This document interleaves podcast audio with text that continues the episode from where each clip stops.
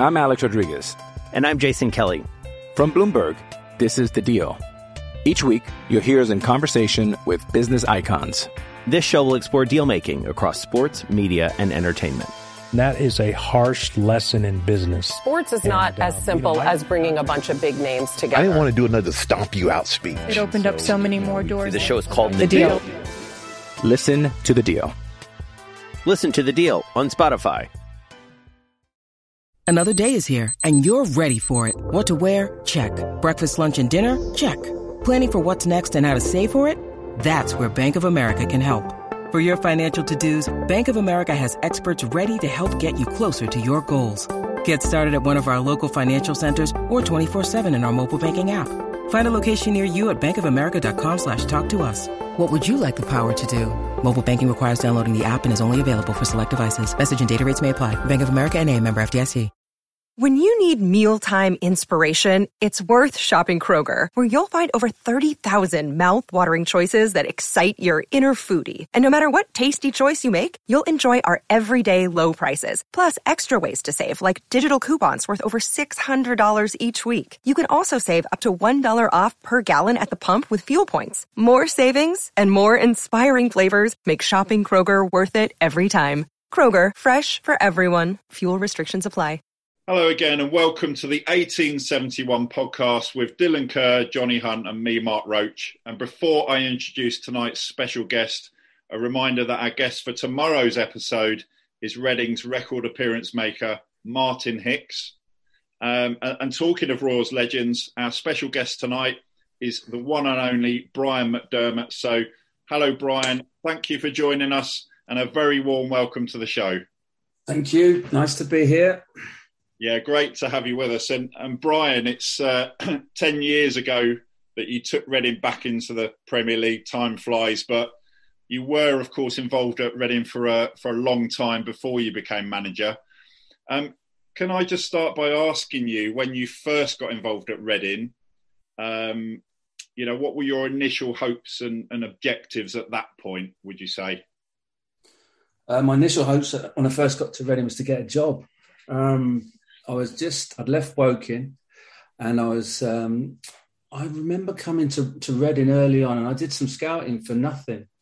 Um, and then Alan Alan Pardew rang me up, and he asked me if I um, wanted to come in and be the chief scout and under 17 manager. So I was chief scout running around the, the country at the time and doing the 17s on a Saturday morning. So I was doing a lot of running around, a lot of work, um, but I loved it. Absolutely loved the club from day one, um, and and the team were, you know, on an up. The, the whole club was on an up. I could feel it was on an upward curve.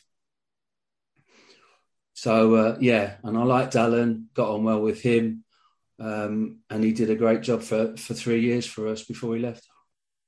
Um, and there's obviously you know some well documented issues with the club at the moment, and I think for me uh, and many other the Reading fans, two of the big differences between your time at the club and what's happening now um, is that you had a local owner and you were a key part of Reading's scouting network that brought players like Kevin Doyle to Reading. Do you feel that those were, were two of the key factors that, that really helped you in terms of you know your success during your time at Reading? I think there's every there's a lot of key factors. Nick Hammond was at the club; he was director of football. Um, obviously, Alan was there and he was a stable manager and knew what he was doing in the level that we were at.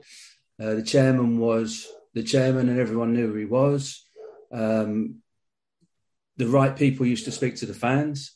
So the fans knew what was going on. And we were in Division One at the time. We were trying to get out of that division. Um, but everyone knew their roles and everyone knew their jobs and everyone knew their responsibilities. And I think that's key, really. That's not, that's not just Reading, that's key to any football club. And I think the biggest issue at Reading over the last few years, apart from the fact we've had too many managers, um, is the structure, really. You look at the structure and you have to just rejig the structure. I don't think it's really, it's not, it's just going back to the basics of what a structure of a football club looks like, where everybody, the supporters can recognise this person does this, this person does that and talk to the fans, which is really important. The communication.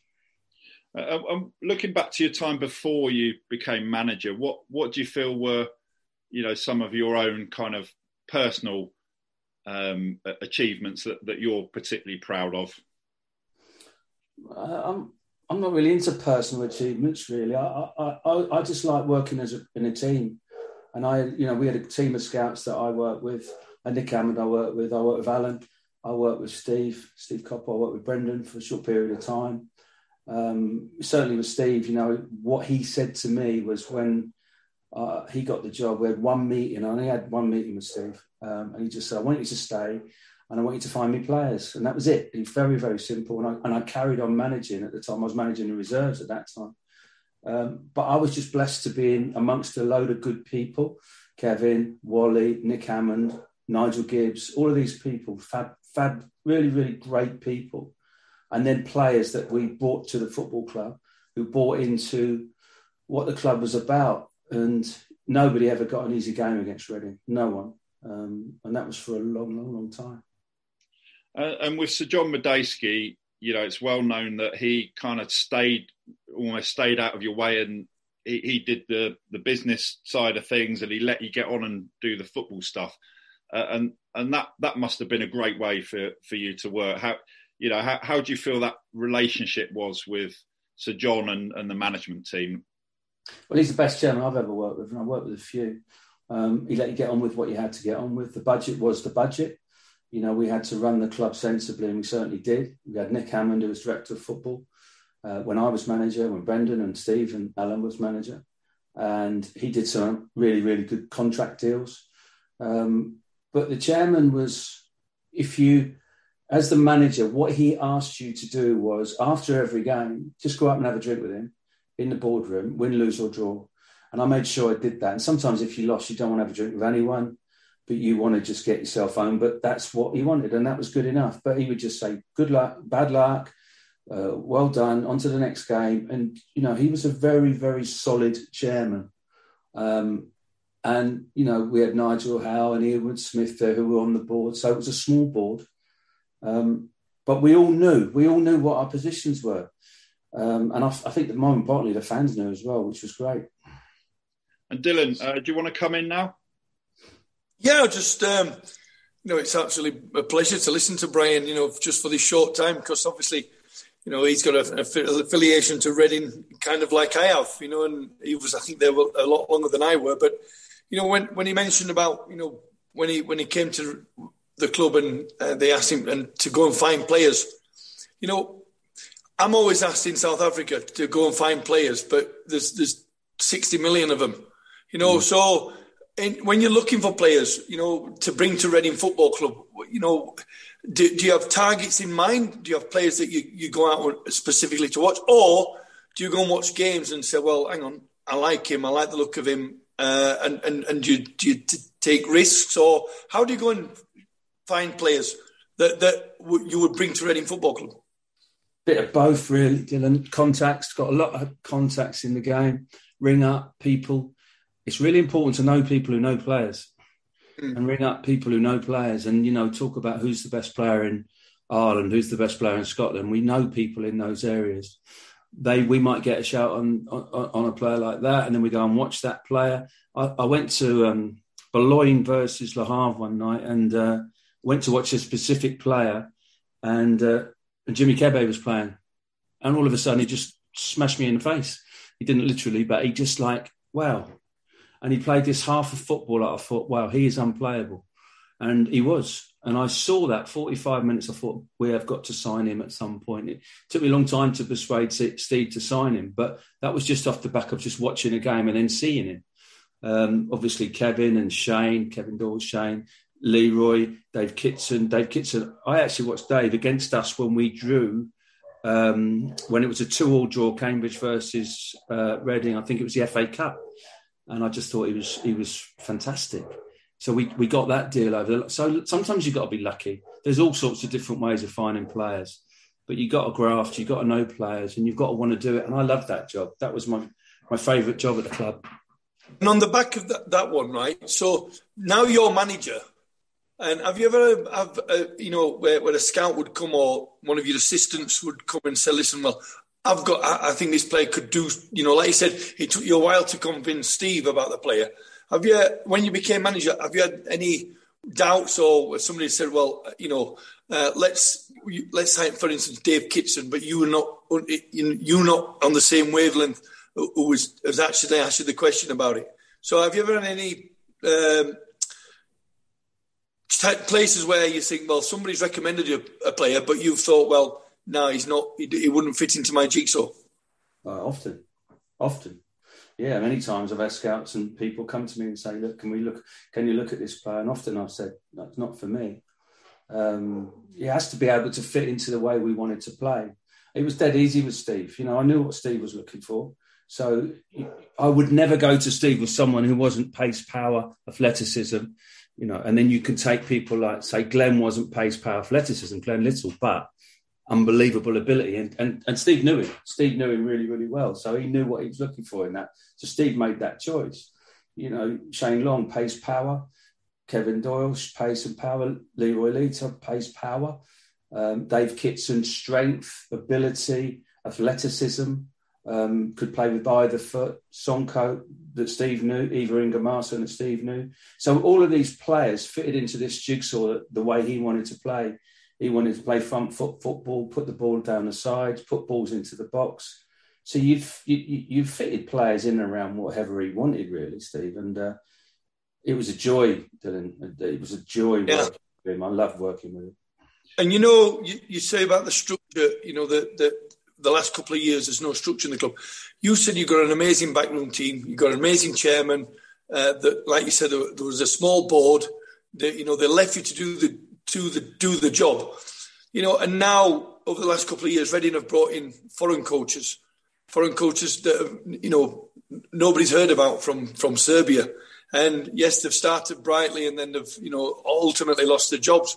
I mean, is, is there a difference there as well from you know, from having proper, and no disrespect to these foreign coaches, but proper English coaches that know the structure, that know the club, that know the league, to coaches that are coming in from foreign countries that don't know anything about the club, but they're just happy to get the job? Uh, I'm, I actually think the manager is the last, last, last piece of the jigsaw at the moment. So I look at what's going on at the football club and I think the structure of the club needs to be sorted out and then get your manager in. So whoever the manager is, wherever, wherever he comes from, it doesn't it wouldn't bother me particularly. No. I just think the most important thing is get good support around him, get your recruitment right, get your contract sorted out, get your director of football in place, get all your admin people in place, get your chief executive in place, and then get your manager and stick your manager in there and support the manager. I mean, that's the ideal situation, and that's not happening. I think what's happening with Reading over the last five, seven, eight years have just thrown managers at the problem, and that hasn't solved the problem. So you have to just try to get the structure and the infrastructure correct. Once that's right, and listen, Ince now, I know Paul. I know Paul. I was I was at I was at Leeds when he was at Blackpool. He's done he's done exactly what he's had to do. He's got the club safe, happy days. You know, so good luck to him if he gets his job next season. But people need to get around him. If, if Paul's going to be the manager, get around him, give him support. The fans will get behind him because that's what our fans do. They, they will support the manager, but he, the manager, needs support as well. But look, Brian, on that, sorry, Mark, on, on that, I was speaking to a fan today, uh, a big Reading fan. Um, that, that's the big question that these Reading fans uh, don't know. Who, who's going to put that structure in place? Who's going to who's going to run the club to, to give Paul Ince that that backroom staff, that support, that that direction? They, they, the fans don't know and they've not known for, like you say, a few years now. You know, the, the, the, who's running the club? Who's who? Who's the one that's like making the decisions? You know, and and that's the frustrating from reading all the the, the Facebook pages, the Reading fan pages.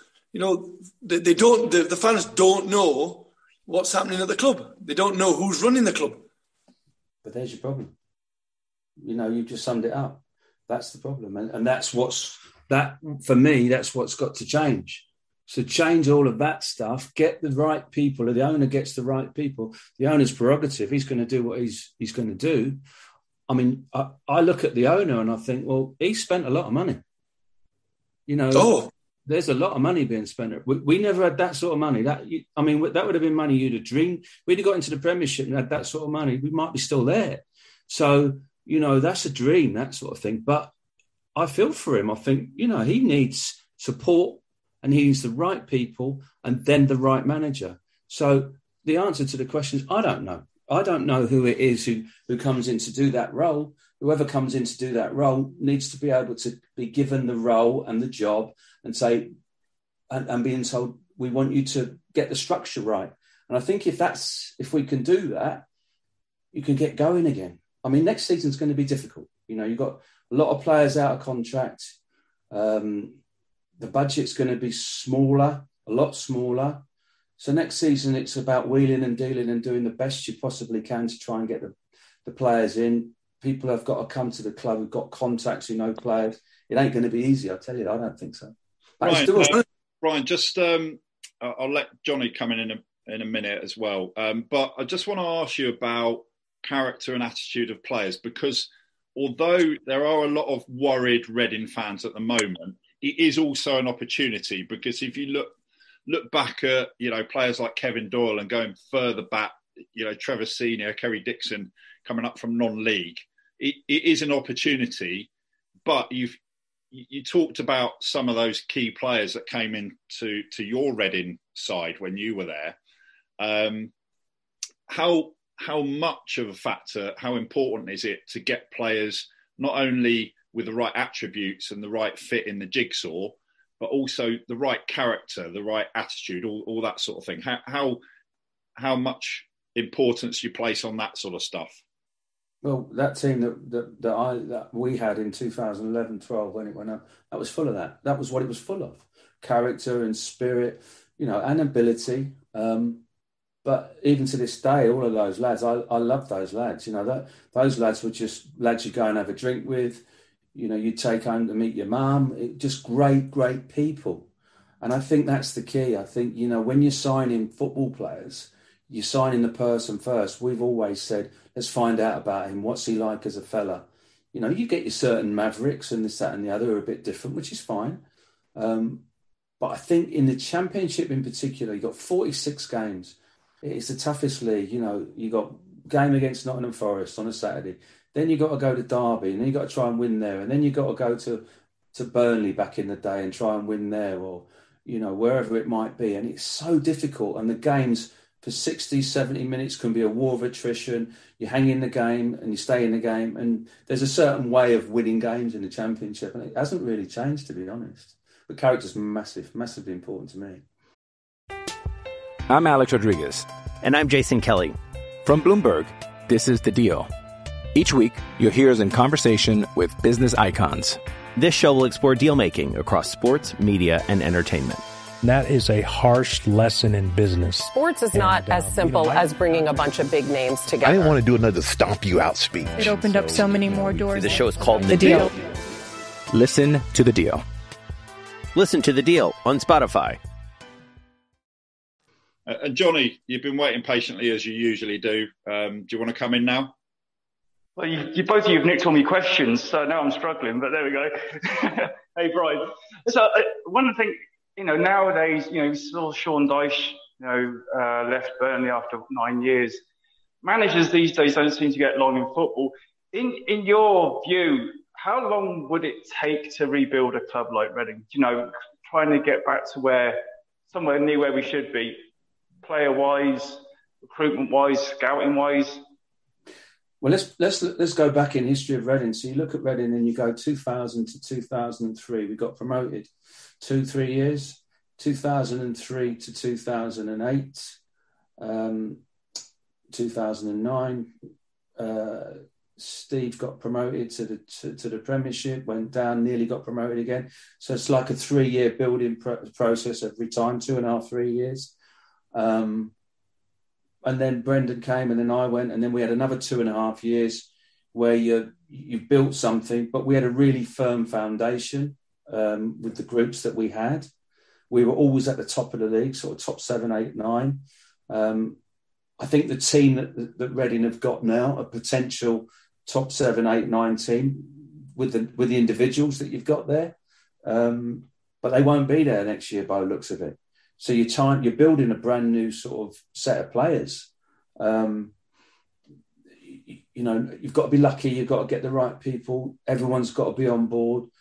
I mean, the support from the fans next year, I think, is going to be so key. Um, because next year could be difficult, could be very difficult. You need the right people in the right places. And I really hope that happens. Um, and look, you could do it two and a half, three years, whatever. I don't know. It'd be difficult to do it next year. It's doable if you get the right players and the right characters, but it's normally two and a half, three years where you can get that. That's what we've had in the past, anyway.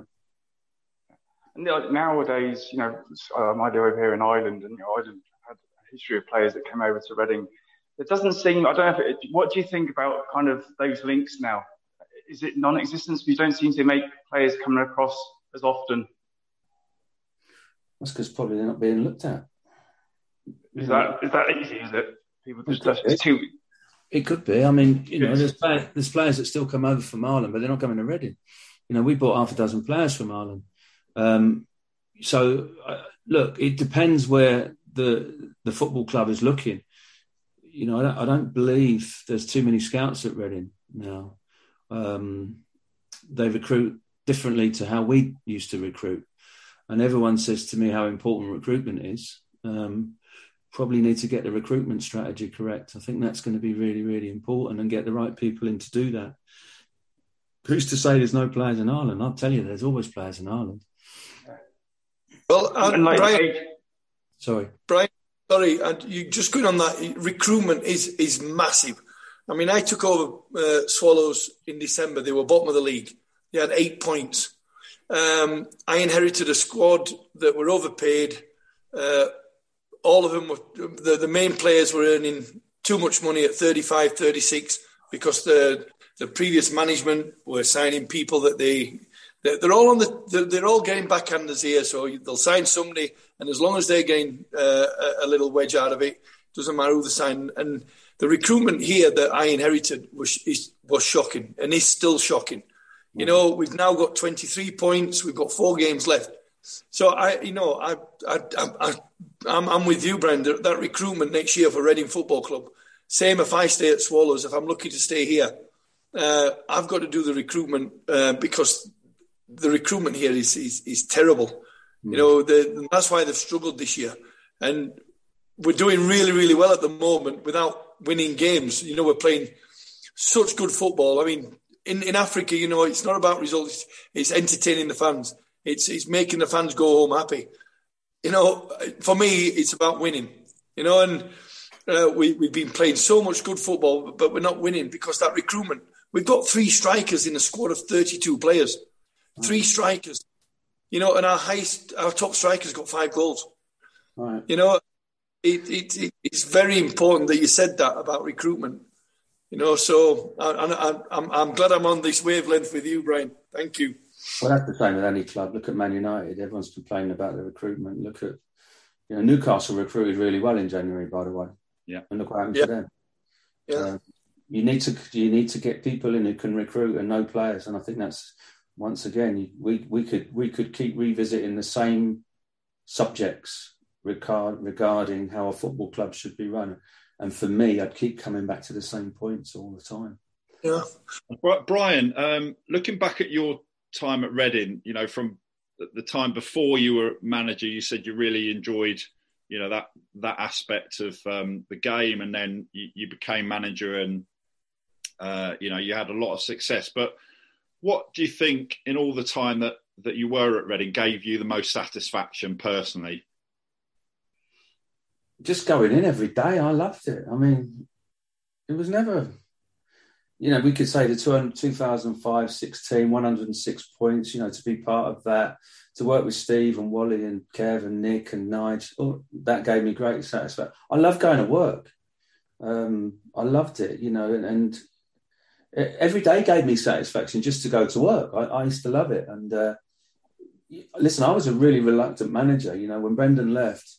The reason I I took that job, I, I was offered the, the the caretaker role. And I thought, well, if I don't step up here, a lot of good people are going to lose their job.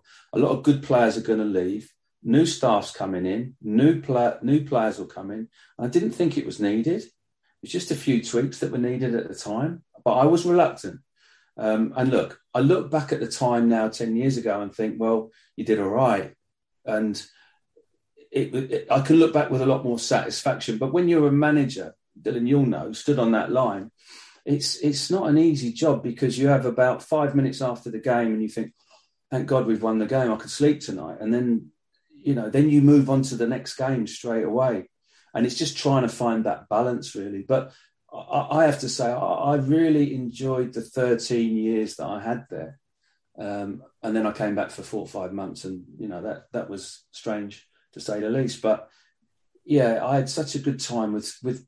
I just love working with the people there, and I think that's what's missing. It's it's just that that environment. You've got to create that environment where people feel safe and they want to come to work and want to love coming to work, and then create that environment where all the players and staff and the fans are, are as one. And I remember that stadium, 23,000, 24,000, when we were 1 0 up, and those fans with two or three minutes to go, just seeing us over the line. And if you remember, in 83 minutes against Nottingham Forest in 2012, whenever we went up, it was then, the fans were saying, we're singing one goal and we're going up. And I've got a little video of it. And Ian Harte took a free kick and Mikele Leigertwood scored. They were singing 1 0 and we got, they got us over the line you know, with seven, eight minutes to go. And, and that was all part, everybody together. And you don't forget things like that. Dylan, do you want to come back in? Brian, what you know when you got the job? Yeah. What did you, did you did, did you change obviously from from being you know in in the backroom staff? What was the message to the players? You know when you when when you took over, did you ever did you ever did you sit them down? Did you ever you know, I always remember when Howard Wilkinson took over at Sheffield Wednesday when I was 17. He sat us all down and he gave us this big speech of, you know, what his vision and what he was going to do. And I remember all the senior players shaking their heads and thinking, this is not going to work. And it did. It worked. He got promoted in his first season. You know, so, you know, when you took over, obviously you've been there you know, before, but when you took over, did you have a, a specific manager's, you know, chat to them or you know, did you just carry on the way that you know it had been it had been going? Did you think it was that was okay to do that? To be honest, because I was around the training ground a lot, I was always there, so yeah. I was just part of what was going on, and I just Brendan went, I came in, we had a game against Bristol City, first game, and we prepared for the game. Um, we tweaked a few things. We got a draw. Then we played Swansea. We got a draw. Then we went to Plymouth and we got smashed 4 1. And I thought, well, I'm not going to get this job if I. The next game was against Liverpool in the FA Cup. And I was told by Nick, Nick said, well, if you, you need to get a decent performance against Liverpool, otherwise you ain't getting this job. Um, and I thought, well, that's handy. So we played well against uh, Liverpool. Next game against Newcastle, it was called off, which was a blessing. And then the next game was against Liverpool at Anfield, and we played really well and won. And after that, I knew I was going to get it, even though we lost the next two games. So we had a, we had a poor run of results as far as um, the league was concerned. I think we got two points out of fifteen, but we got a win against Liverpool and a win against Burnley in the FA Cup. So um, yeah, I was lucky. I was fortunate enough to get those wins, and and that, I think, and then then we just got on with what we had to get on. We had good enough players. We had a good enough structure. We had good enough staff. We had good enough. We had a good chairman, uh, and we ended up about eighth in the league. We were unlucky not to get to the playoffs that year. And Johnny, do you want to come back in now? He's gone. No, no, just one quick one. Brian, just about leadership players like Jobi McAnuff, who got an award the other night from the EFL. What makes a good leader? Uh, uh, you know, for you as a, on the pitch as your your man. Yeah, that's an interesting one. Um, he, Jobi's very. Um, Jobi's just such a great guy. You know, he was Matt Mills was my captain. He left after the playoff final, and Joby played every game. Was brilliant in the dressing room. The lads loved him. He wasn't loud. He wasn't a shouter or a baller. You know, he was a winger, so he's not. It's not necessarily where your captain comes from normally. Um, everyone he has he had great he's got and he has great likability. So you know everything you want in a leader, he had it. Um, but he, he, didn't play as a centre half or whatever centre midfield player. Didn't need to. He just he was for me he was a natural, um, and I don't think he'd been a captain before. Um, and I was I was absolutely chuffed to have him as a as a leader. Absolutely chuffed, just as a captain. great guy, absolutely great guy, as they all were. And then it wasn't just about him. There was other leaders. There was there was a lot of leaders at football club. A lot. Your, your, your dressing room's only as good as your senior players, and we had great senior players. Right. Sorry, Dylan. Can I just ask you about, about the current team? So, let's say, um, I mean, firstly, you know, would you like an opportunity to come back to Reading at some point in some capacity if that opportunity ever came up? Yeah, if if the opportunity came up and it was a, a, role where I could make a difference, yes. If it was a role where I just turned up and I was just there because because um, you know to fill a position that wouldn't make any difference, probably not. Uh, if I could if I could help and um, I could try to get things going again in a in a positive manner. Um, yeah, of course, I, I yeah I, I would definitely speak to whoever would make those decisions. Uh, and in terms of a hypothetical question, um, you, have already talked about, you know, putting a structure in place and then the manager being the last piece of the jigsaw. But with so many players now out of contract, you know, at the end of the season, what you know, from with your manager's hat on, what would you be thinking if if you were in that, you know, in the the role that Paul Ince is doing now? Um, and we don't know yet whether he is going to, you know, be taking on that job longer term. But if you were going into that environment uh, as a new manager, what what sort of things would you be looking to do as a starting point? Well, you'd be asking the football club, whoever's making the decisions, about the players' contracts, who's speaking to the players, who's speaking to the agents. You'd be asking the recruiters, or whoever the recruiters are, where the players, what's so it's about building a team um, for next season. I think that's going to be really important. You haven't really got a long time. I mean, I know there's a lot of players out of contract. Um, who's talking to the players that are out of contract at the moment? The ones that they want to keep. So they're they're they're the priorities. Is to is to get on the front foot now. The job is done as far as keeping the team in the league. Paul's done that. Now it's trying to make sure that we've got the right players. Having said that, the budget's going to be the budget. So you know, you, you might have to go down another road of younger, hungry players, or it doesn't have to be young. It could be older players that have still got that hunger. Look at Ian Harte. Ian Harte, we bought him from Carlisle for 75 grand. One of the most hungry 30, 33, 34 year olds I've ever seen. Jason Roberts, hungry. You know, Jobi McAnuff, hungry. Andy Griffin, hungry. Mikele Leigertwood, hungry. All of these older senior players, Kaspars Gorkšs, all of all of them had the same um, DNA, and that's the DNA that that that's required. So you just got to mix it up to get the best possible group of players you can to compete next year. Uh, Dylan, did you want to come back in with one last question? Would you right? Right, the job's done. We've kept him safe. Would you not? Would you not say? Would Paul Ince not be better in saying, right? Let's have a look at the, what we've got in the under twenty threes, the under 18s let's bang them out there and let's see what we've got for next season for the last remaining games? Or would you just like, you know, just see the season out and start preparing, as you said, start preparing now and being on your front foot? If I if I thought anyone was, if I thought they were they were ready, Dylan, definitely put them in the team. Um, yeah, no doubt. But I wouldn't put them in just because they're under twenty threes. I would put them no, in. They're ready. Yeah, yeah, yeah, because you've got players that are on the bench that don't get yeah. game time. Well, hang on, let, us throw them in now. Let's see, you know, let's give them the opportunity. You know, I, am sure, might... I'm sure he will. Yeah. Yeah, I think he will. I mean, you do the same as a manager. You know, they're safe now. The best thing to do is to is to stick them in if they're ready. If they're not ready, then no. But I would I would definitely say that because you don't know until you sling them into that situation. You don't know how they're going to compete, how they're going to conduct themselves. But yeah, I mean, how many games left? Three or four games left.